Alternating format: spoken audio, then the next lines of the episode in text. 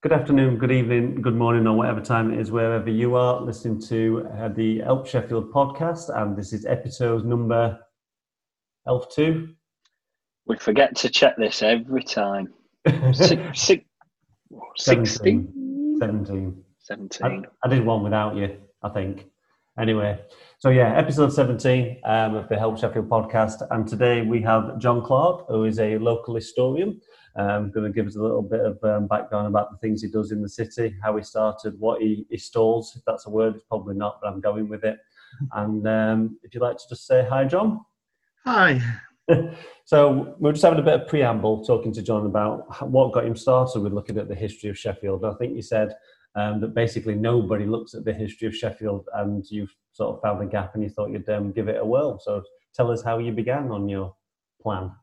Well, it's just one of the things. You walk around, you see places, you see things, you get interested, and you suddenly find there's nowhere to go to actually find out about it.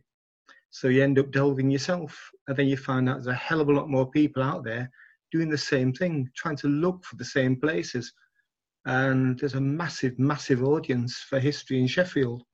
It's not tapped into. Okay, so how do you know there's an audience if it's not tapped into? Where have you found people? I did a thing about Florence Nightingale's connection to Sheffield. Just wrote it, put it into Steelmaker, put it out on one of the Sheffield sites, and before we knew it, it had been seen 250,000 times. Wow! Now, I think that's quite a bit of interest. That's quite a bit of interest. I'll go with that. So just for those of you that don't know, John was referring there to the Steelmaker magazine, which is a local magazine that's trying to highlight. You do a monthly history? It's I've at present done a couple of articles in each month. It's coming out monthly, but it's more of a magazine for people around Sheffield so they can pick it up, learn something, walk around and tell their friends, oh, did you know that building was so-and-so, or do you know so-and-so lived there? And it's just to get a local interest around. Yeah, so that's, the magazine's going out, is it 10,000 copies per month? 10,000 copies going out. Yeah. They're actually going to be delivered. It's online. I think they've got a Twitter account as well. Yeah. It's got a lot of interest at present time because people, it's not a magazine that you pick up and it ends up in a bin. It's one that you pick up, you see something that's of interest and you wait to show it your friend. Yeah, I quite enjoy it. Sorry, I spoke over you there, John. Yeah, it's okay. It's getting shared around. Yeah. And for me, it's great because it's showing Sheffield as it is. We've got no tourist board or anything. We've got nobody to publicise the city. We have to do it ourselves. Just go back to what you said before about Florence Nightingale. Just give me a brief summary of what her connection was, because I have no clue whatsoever. Ah, it's a funny one, Florence. Florence Nightingale, she was born to the Shaw family. Now, the Shaw family owned Norton Hall, and I think the other one was Tapton Hall. Okay. Now, her father was in fact not called Nightingale, he was called Shaw. Now, for him to get his inheritance, he had to change his name because the person Florence Nightingale was named after Nightingale had got no children, so the name was going to die out. It was her uncle. So to get the estate out in Derbyshire, he changed his name to Nightingale, but the family originated from Sheffield. Okay. Not many people knew about it. So was she brought up in Derbyshire then? She was brought up in Derbyshire, but spent a lot of time at her grandparents' houses. So you got Tapton Hall, which I think is now the Masonic Hall. You got Norton Hall up in Sheffield, which she spent time at. So her childhood years were spent between Derbyshire and Sheffield. Right. Never knew that. I don't think I know much about her, to be honest, but I never knew she had any connections whatsoever. Yeah, it was the Shaw family. They were a banking family. They went bankrupt in 1847, I think it was. Somewhat ironically. Yeah. So you were saying before we started about your connections to other sort of buildings that you started on your historian path, if I can say that. You mentioned about, what was the Grange you said you first looked at? Abbeydale Grange Lodge. My grandfather was the caretaker of Abbeydale Grange during the war. Okay. He lived in the lodge. They knocked down Abbeydale Grange. They knocked down Holt House, which was the other house that was there, which had two of the most historic houses in Sheffield. And the only thing that was left was the Grange. They was going to knock down the actual lodge, Grange Lodge. So I thought to myself, no way. So I went in to try to get preserved, and sure enough, it got preserved. On the proviso of that, I didn't get dragged in. I got asked if I'd help out at Portland Works. So I started off on saving Portland Works, which the great committee that did at the time actually raised, was it 450,000, and we bought it. So I'm now a trustee of the charity side of that. So I'm working on the Friends of Portland Works charity, raising cash to do the rest of the restoration, while the little Mester's workshops were bringing little craftsmen in, things like that. Wow. So the crafts are going on still within Portland, but with the rents coming in, it can't support everything. So we need the charity to do the support there. So I'm now a trustee there. So just to go back to the Abbeydale Lodge, Grange Lodge, yeah. You said before we started that you got the crane driver was going to demolish it. Yeah, the crane driver was going to demolish it. Could not bear to demolish such a lovely building. He had a word with me, and between us, we actually got through to the council, and they put it up for auction. I think it went for 135,000 in the end. How long ago was that? It'd be about 8 years ago now. Okay. It got restored, and they've done a fantastic job, and it's just sold for just under £500,000. What is it now? Is it a private residence? Or? Private residence. Quite yeah. A nice, tidy little house then. It's a lovely house, actually. I wish I'd got it. Yeah, I won't mind a nice £500,000 house. Mm. Never mind. So for those of the... Obviously, that was on the site of where Abbeydale Grange School formerly was, or just off the edge of it? Where Tesco's petrol station is. It's Tesco's petrol station. It's the house facing you. Okay, yeah, I know what you mean. 40, yeah. It's probably one of those things I've passed 300,000 times and never really noticed, which is what I think that happens with a lot of historical things. It's really quite obvious to someone who's an historian, but I always remember when I'm walking down the street, it's always to look up and never just look at the shop fronts, because a lot of people look at the shop fronts, look at the roofs. Yeah, just like the shop front just looks the same everywhere in the entire world, but looking up's always very important. So the Portland Works then, so that's where's that situated? I do sort of vaguely there. Go outdoors. Oh yeah, go outdoors. It's Hill Street. Hardest of the building at the side of it. Okay. When you walk in, you just don't believe as you walk in. You don't believe as you go through the entrance, the size of what you see inside. Okay. Amazing building in Sheffield. It's where stainless steel was first made into cutlery. So it's the origin of stainless steel within the world is Portland Works. Little band, I think. What's the name of that band? Def Leppard. They started off there. Okay, yeah. Their practice room. So when you and your group sort of saw Portland Works, was it a complete wreck? Or? It had been allowed to go to wreck and ruin. Okay. It's got an owner. The owner weren't really, they didn't want to maintain it basically. Okay. But there was a whole community in there. So if the building collapsed around them financially, the whole community would die. So they raised, well, we did a share issue. They raised about 450,000. It was the largest buyout in history at the time. And it's now owned basically by the community, the shareholders, which are the community. It's community benefits. It was a community benefits. But basically, it's a non-profit making organisation. So what's in there at the moment? Again, another building I've probably passed 300 times and never really took much notice of. Mail-wise... When we think we're talking about, we've got a knife, two knife manufacturers, I think. We've got artists in there. We've still got some musicians in there. We've got Robin and Locksley Gin Distillery. Oh, yeah. There. Yeah. Oh, that's the one that's got the interest when every time we have an open day, we get loads of people queuing up to go around the distillery. We've got a silver plater. We've got a bike manufacturer, we've got a rug manufacturer. We've got 63 people working in there using roughly, I think it's about 60 businesses. Okay. So it's, all of them have been broke. So there's some small private businesses in their little Mester's type setup, is it? Yeah. So the idea is that you give them a cheap rental, allow them or nurture them through, and then when they're big enough, they can move out into larger premises and then create another space for them to come into. Like an incubator type thing. Yeah. So So in there then, so you've got all those people in there. When, what do you say about the open days? Is that an annual thing you have, or do you have? We have open days that we run on a Tuesday. Naturally, at present, we don't do them now. Yeah. You have to pay for those, about £5 or something, because you need to take a guide. But we have heritage open days. We have events on. We have lectures within it. We've got an educational room that's now been funded in there, where we can take people in, and it is a complete lecture room with overhead projectors for rental. Okay. And it's one hell of a place. People don't realise just what we've got. We've got a lot of these sort of buildings in Sheffield that's taking new uses. Where else would you, where were the other places? You said beforehand that there's places that skip past your resident Sheffielder. Where were the, what other places would you mention? When you think about it, the cutlery works, when you go around that area, yeah. They're all steelworks that's took up a new use. Yeah. Sheffield's a city that keeps reinventing itself. If you think about what's happened, we keep twisting to try to do something else to keep going. Yeah, I do like cutlery works. I've probably gone in and just gone, oh, food and drink, and forgot to look at the building that I'm inside. I'm just a heathen. From there, well, the steelworks are little artist studios.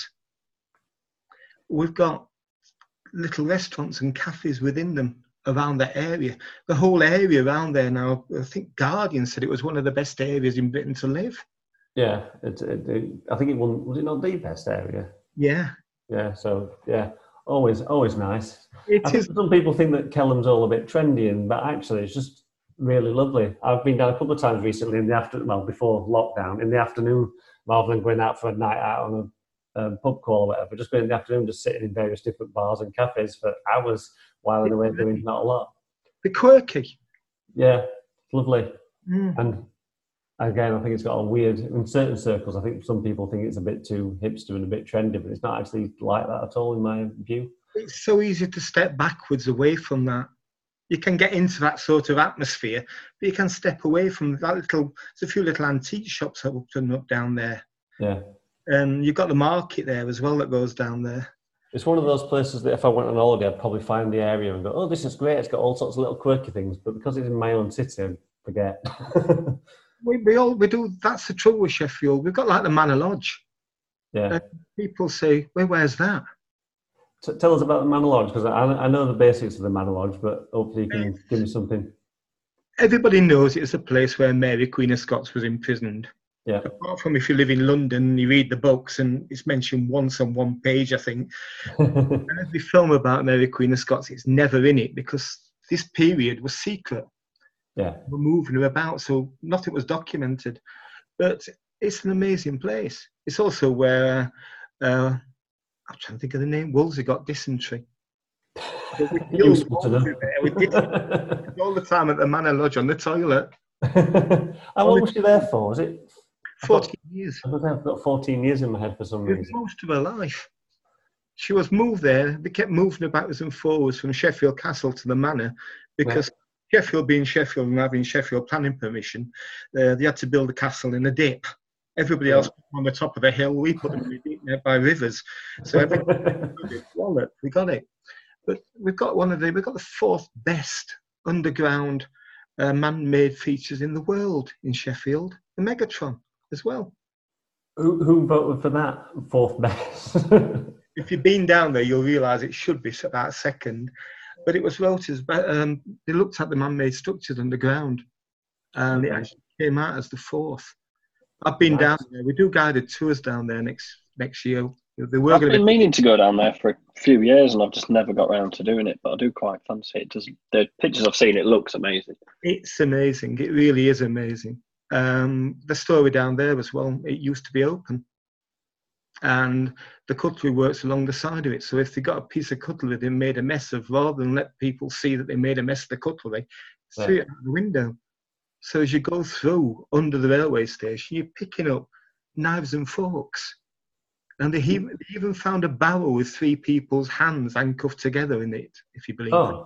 Nice. It was the gang wars in that area. And I suppose you're not going to go and find it very readily, are you? Nice, lovely. Amazing down there. So, any other places you'd like to mention that don't get out there much, John? So, anything you've written in your articles, or Warden Cemetery? Another place I need to go to. Yeah, Everyone in Sheffield, oh, I wish I'd gone there. But there's little quirky places, like you go on Wood Seats and you've got the old tram sheds just as you're going up from Healey. And everyone knows it as a trendy little bar. Yeah. With the old, I think it was the old tannery initially, and then the tram sheds were around the corner. But like you just look up and you look at that building and you think, what an amazing building. But yeah, it's full of them, but we all walk around like Lowry characters. Heads down and big feet. Yeah. So, is there anything else you'd like to add, John? I don't know if there's anything you want to add to that. Well, what can you do with Sheffield? We had one of the largest oak trees in the world, which we chopped down in the 15th century. The Lord. So we even set a trend there in 15th century, what we're still using today. I do find there's a trend running through all our podcasts that everyone we have on go, we've got great stuff, we just don't manage it very well. Yeah, and the thing is that when you do manage it, we're talking about the Megatron immediately. There's three of us on a call here. Yeah. So three people. One person puts a hand up and says, I'd love to do that. I'd like to do it. I've just not got around to it yet. I put it on as a tour last year, unfortunately. We didn't have the... as I call it, the plague, we had the floods. So you can't exactly go into the railway station when it's all flooded. It filled up. We were charging £20. All the money was going to charity. Yeah. And we were doing 15 people a time going down there, 4 trips a day. And we had something like 4,500 people try to get on them. I booked on one and I think mine got called off by flooding. It probably one that I did. I was most impressed. I'm like, it's taking me ages to get onto this, and then it gets... we are running them again. We are doing them again. I've got the names of all the people who actually booked onto it. Okay, that might be me, although I don't have a name, as we've said at the start. I know. So what information, so when you do a tour of the Megatron, what do you tell people? Obviously, it's a vast storm drain, and everyone goes, well, what's in it? What's in it? You go water. Thanks. L2. Good. Not a lot of water if you do it properly, because it's the Megatron is so large. When you get to the entrance of the Megatron, it's the size of Sheffield Cathedral inside. Wow. That's weird. And as you're going into it, it's on platform 4. The two rivers meet, the Sheaf and the Don. Sorry, the Sheaf and the Porter.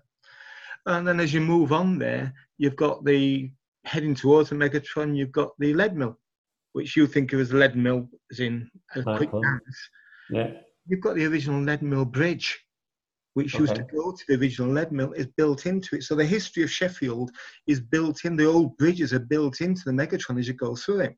You go into the railway station, you hear the trains running overhead, and you've got all this Victorian brickwork holding it all up. Trains are quite disconcerting running over the top of you when you're in a big drain. Yeah, it adds to the excitement. Slash danger. There's a lot of wildlife down there. What do you get down there? There's a lot of bats. Okay. Not a fan of bats. They're absolutely amazing. They breed down there. They're very rare. We've got crayfish. Oh yeah. Quite big crayfish. I said we've got a lot of it on. There's a little museum being set up. It's probably been washed away now, but there's a little museum they set up with grinding stones and bits of stuff they've found down there from steelworks. And then you come out of the main part of the railway station, and then you enter the main Megatron, which I said everyone just stands there with the jaw open. Why did they build it so big? Strange one, this one. Two things. Yeah. It goes back to history again. Okay. And it goes back to slave trade, actually, and a few other things. I will do it. I'll do it, make it interesting. Okay. But about the 1800s, the 1840s, we came to the end of the slave trade. A lot of the rich people, like the Duke of Norfolk, have got a lot of money from the trade slave because they got compensation for their slaves. Yeah. At the same time, we got the plague, or the cholera. Yeah. That was caused by the fact that Pond Street was a whole load of sewage, basically, just going from the river straight into Pond Street and causing a load of grief. So the people got cholera, end up being took up to the cholera monument area and buried. So the Duke of Norfolk had to do something. At the same time, we got Sheffield being connected with the railways. So the Duke of Norfolk thought, I can be clever here. If I give them money to build a railway out towards London, and I say the proviso is that you get all that water that's going into Pond Street and channel it all and build a railway station over the top of that, I get rid of my cesspit, invest my money, and we get a railway to London to take the coal. So that's the way we got it. But then it comes out of the railway station and it gets to about the 1880s. And we've got the trams coming along. Now, the trams, unfortunately, can't go down in an uphill that good. So they thought, I have an idea. We'll extend the tunnel system under the railway station and make an even bigger one that the trams could just go along the top of. So the Megatron is so large to allow trams, the heavy trams, to go in a straight line over to what is now I call it the Mad Island, the big island by the sports centre. The magic roundabout, I always call it. I call it mad roundabout. I do like when people come to Sheffield, like, what is that thing that you've got at the end of the park? It's like, just a big roundabout. You get used to it after a while. Do you realise when you go on the Megatron, you go under it? Right under the bottom. It's amazing. Yeah, it's definitely something I need to add to my list. But the other thing, like with Sheffield, that people don't realise, we invented mushy peas. Did we? Yeah. How did that come about? Bachelors needed a place to do canning. Okay. And we had, on Ladies Bridge, the Flemish building, red brick. It's used to be a veterinary surgery. So you go over Now it was a veterinary surgery. And because it was a veterinary surgery, they had concrete ramps to get the horses up to the various stables at levels, which was ideal for a factory. So in the 1900s, Bachelors moved in there and they started the world's first canning factory. And so the world's first tins of mushy peas were actually done on Ladies Bridge. And it's actually one of the only things in Sheffield that's got a blooming monument to it. If you walk across the bridge on the right-hand side, you'll see a monument to Sheffield being the home of mushy peas. Another thing, I've probably walked past loads of times, never noticed it. Yeah. I'm like, you never think. No, you don't. We just think of steel. It's like I went on a tour fairly recently last summer about the history of football in Sheffield, which has obviously got lots and lots of history in Sheffield and links to it. And they were trying to get that as a hashtag on social media, trying to get tours and things going out there. And they've had people from all over the world come round to have a look, but it's not a regular set-up, organised thing. I don't know. I just sometimes think we need to get our heads together and create a world of fun. I was in Highfields, you know Highfields in Sheffield. Yeah. Mm-hmm. There's a dental surgery just there. It's got it used to have a little pole type thing with a lamp on it outside. I was in there a few years ago, and you know when they come out and they say, yeah, I'm sorry, but it's running 28 minutes late and all that, and you think, oh, I thought, I'll just look up the history of the building. And I found out the building was owned by a bloke called Charles Stokes. Okay. More about it. So I thought, sorry, I've got 28 minutes, I'll look him up. And I found out that he lived on Highfields, he was a dentist, he did the first anaesthetic in Sheffield, but he also founded Sheffield Wednesday. Oh yeah, just in his spare time, as you do. In his spare time. He then went off and he played for Wednesday and they won the Clegg Cup, I think it was, with him playing. United's ground, Bramall Lane, used to be a football ground, but it wasn't United's ground at the time, but they had a semi-final. And Charles Stokes went to that semi-final. There were 14,000 people there. So he went along and he thought, hang on, there's money in football. So he decided to form a football club, a professional one that could take on the world. And he advertised everywhere. And it became called Sheffield United. So Sheffield United were founded by an ex-Wednesday director and player to make money. Well, you know. And you think to yourself, you know, what history have we got in Sheffield? Round the corner, they drafted the first rules. Yeah. And yet the museum's in Manchester. Yeah, it is a bit baffling, that, isn't it? Yeah. I think we try and get it and we failed. A bit like the Armoury. Yeah, tried to get that and failed. Channel 4 tried to get that and failed. Yeah. We don't do very well. Although we probably don't remember our successes, although nothing comes to mind at the moment. Pardon? The Music Museum. Oh yeah, that was a success. My brother went to the Music Museum, so it's one of the worst things he's ever been to. So there's like 3 items in each room, and it was like Jimi Hendrix's toothpick, and just like, that is not an artifact. So it was just absolutely appalling. And so I went to Kelham Island one Saturday and I saw three people in a car outside, and they wound the window down. They said, "Is this Kelham Island?" So I goes, "Yeah." They said, "Oh, how do we get in?" I said, "You can't. It's not open on a Saturday." Yeah, someone else. I think Marcus said that on the Sheffield Walking Tours podcast, that it didn't open on Saturday. Just making life difficult for ourselves, aren't we? It's very, very weird. Some of the things we've got more tourist stuff in Chesterfield than we have Sheffield, because we haven't even got a tourist board. Well, we had an office, didn't we, for a while, and closed that down. Yeah, the mind boggles. It didn't really work. It never worked because it was closed at lunchtime, and everybody went out. Very, very similar. We are the city of failures. Yeah, we're trying to do our best. Just, I think we need to, people who live here, promote the city more. I do find on my Twitter account that a lot of people are quite negative. I'm just like, well, you live here, might as well give it a go and say positive things about it and find out the good stuff rather than just look for the negative. But, you know, can't... I worked with Dave Templeman down at the Manor, and he did a little talk about the suburbs of Sheffield. So we put it out on the Manor site and everything, and expected like 23 people to actually go on the tour to listen to that, how the suburbs got the names and everything. And then I looked on the site and I got a phone call from Manor Lodge saying, "We've got it booked up, we've got 100 people already. We're going to have to move rooms." So then we started trying to put a few more on downtown. And before we knew it, we was getting 400 people in 2 sessions at the Library Theatre to listen to the talks on the suburbs. At that point, we thought, this is getting silly. People want to know. It's just they don't know where to go to find out. Yeah, I do try and promote sort of stuff on Help Sheffield. There's things going on, so if anybody knows, it's only on Twitter though, so I don't know if you're on there at all. Are you on social media? Can anyone find out about the stuff that you do? So you said you do... on Facebook, we've got the Friends of Manor Lodge. Yeah. We've got the Friends of Portland Works. I do a lot for them. We put a lot on Pictures of Sheffield Old and New and Sheffield History. Oh yeah, I'm familiar with that. I work with Steelmaker, doing Steelmaker. I sometimes do a few things in Activate as well. It's just getting the stuff out to people and getting it in a format that they want. The walking tours have been great, the ones that they were organising, but they were getting full as well. Yeah, well, when it's back to life, Marcus has suggested that I might be getting involved with the walking tours because he's got too much walking around to do, so he ain't got enough time on his hands to do it. We have the cycle tours, the Friday night cycle rides as well. Does that still happen? I don't know.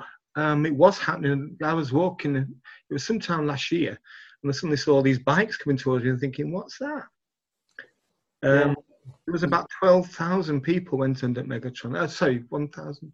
I don't know if it was 2,400 actually went under the Megatron last year in the tours. Yeah. And if you think about it, that was all going to the Rivers Trust to get the rivers cleaned up and everything.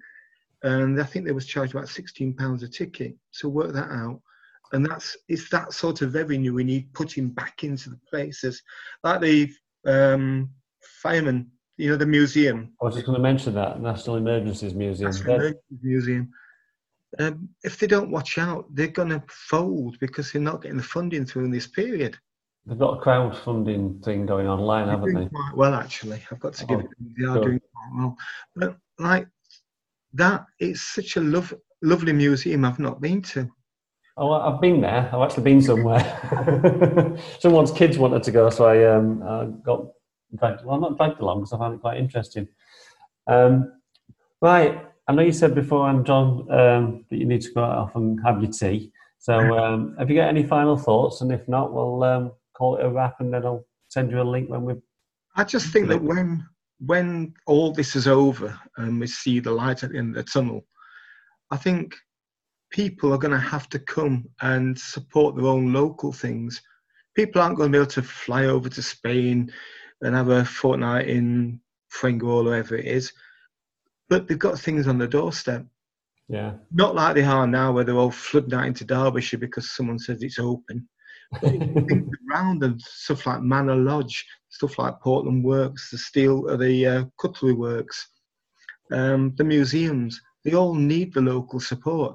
Abbeydale Industrial Hamlet, the little railway across the road from there is absolutely amazing. Yeah, it is good. I've been there. I've not been for 30 years, but I have been. It's just amazing. Wortley Forge, going out towards Barnsley, that is one of the most amazing places you'll ever see. I've never even heard of it. So. Yeah, that's amazing. Their open day is absolutely fantastic. They've got large beam steam engines running inside that place. They've got a railway running around the outside of it. They've got traction engines all over the place. And as you said, you haven't even heard of it. Yeah, I know. I do try. But yeah, I'll definitely give a few of those things a whirl. But we've got to try the local history things. Yeah. I said the walks, they do get difficult to get on because they get booked up. But if they get booked up, we put more on. Yeah, well, that's what we're looking to do, I think. So watch this space in some sort of theory. Right. I'm talking to you anyhow. Yeah, it might be my shiny head doing them one day. Right, I'll let you get off and get your tea, John, and I'll say... I hope you got everything you wanted. Yeah, yeah, nice to chat and got some interesting things in there that hopefully a lot of the listeners didn't even realise and might give a second thought to and have a trip out. Well, so, I said we're drip-feeding a lot of it through Steelmaker. So if they do, I'll give him a plug because it's worth it. But a lot of the stories are going in there and we're getting more and more people writing more and more things to go in. So the depth of knowledge that we should find should be quite good. Yeah, great. So, okay. Thanks so much, John. Cheers, thank you. Cheers, mate. Goodbye. Bye-bye. Bye.